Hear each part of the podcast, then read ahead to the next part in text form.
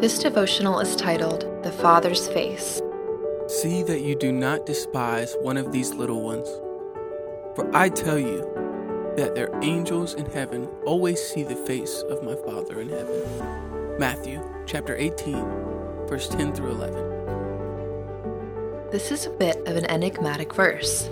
The point of it is not about the structure of how angels are organized, but the purpose of what they are doing and what it means for us.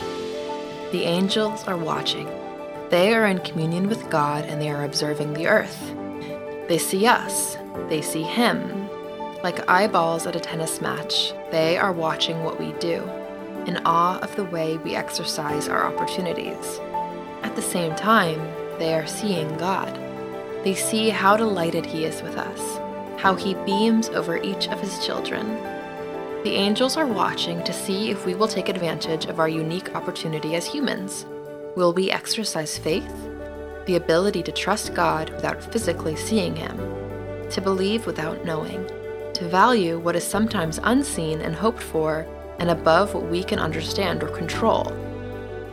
When we squander or inhibit this ability within one another, the angels see that too, and they see what God sees. While we are here on this planet, we get the chance to trust God.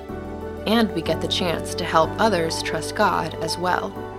We get to exercise faith as an individual and within a community.